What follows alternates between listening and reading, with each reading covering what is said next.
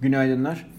Ee, bugün Amerika tarafında dünden kalan veya Avrupa tarafında önemli bir e, veri akışı olmadı ve bugün içinde beklenmiyor. O yüzden piyasa genel itibariyle e, teknik seviyeler üzerinden çalışması daha yüksek bir olasılık.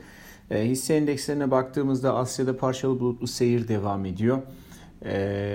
Muhtemelen bu Amerika'daki iç karışıklıklar biraz etkili oluyor. Haberlerden bir tanesi dün Çin'in Amerika'dan yapılacak soya alımlarını iptal ettiğine dair ilgili şirketlere yapılmamasına dair bir emir verdiği söyleniyor ama bu haberin çok detayını bulamadım. O yüzden ne kadar doğru olur bilmiyorum. Zaten soya fiyatlarına da baktığımızda çok büyük bir hareketlilik olmadı. Dolayısıyla şimdilik orası bir no trade olarak görünüyor. Ee, diğer yandan fiyatlamaya bakarsak petrol tarafında e, dün hafiften geri çekilmeye çalışmıştı ama piyasa hala güçlü duruşunu koruyor orada. E, zaten hatırlatırım hatırlayalım tekrar CFTC kod raporunda fonlar e, petrol longları arttırmaya devam etmişti. O yüzden piyasa bir destek buluyor gibi gözüküyor. Bugün eğer 36 dolar 10 sent seviyesini yukarı doğru kırarsa rahatlıkla 37,5 dolar seviyesine kadar yükselme şansı var. Potansiyel olarak e, orada e, ciddi bir %3'e yakın bir hareket marjı var gibi gözüküyor. Aşağı tarafta ise 34.50 ile e, bugünkü hareketlerin sınırlı kalması muhtemel. E, akşam API stokları gelecek. E, onlar belki fiyatlar üzerinde etkili olur.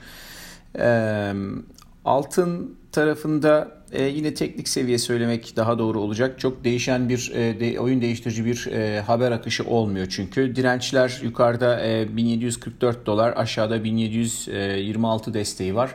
E, şimdilik bu iki seviye arasında oynaması muhtemel gibi gözüküyor. Burası e, son e, 1-2 gündür oluşturduğu trend kanalının, trend kanalı doğru bir laf olmaz, işlem kanalının e, alt ve üst ekstremleri olarak görülüyor.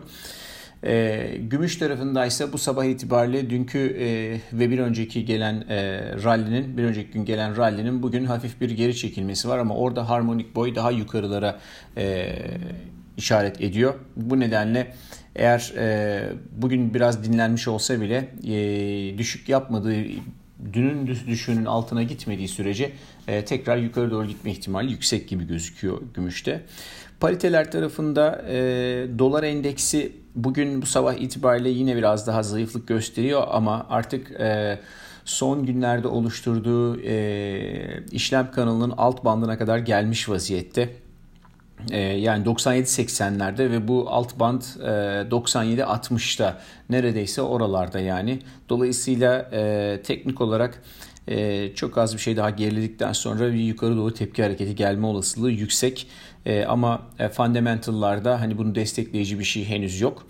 E, bu arada e, Euro dolara geçelim oradan. Euro dolarda da e, yine hareket bandı 11.60-12.40 arasındaki e, geniş koridorda sınırlı kalacaktır yukarı doğru. Çünkü e, Euro do, e, dolar endeksinin e, geleceği yer sınırlı gözüküyor. E, Euro dolarda biraz daha e, yukarı belki e, hareket olur ama o da sınırlı e, kalacak gibi gözüküyor. Nitekim e, ECB toplantısına e, az kaldı. E, Perşembe günü olacak.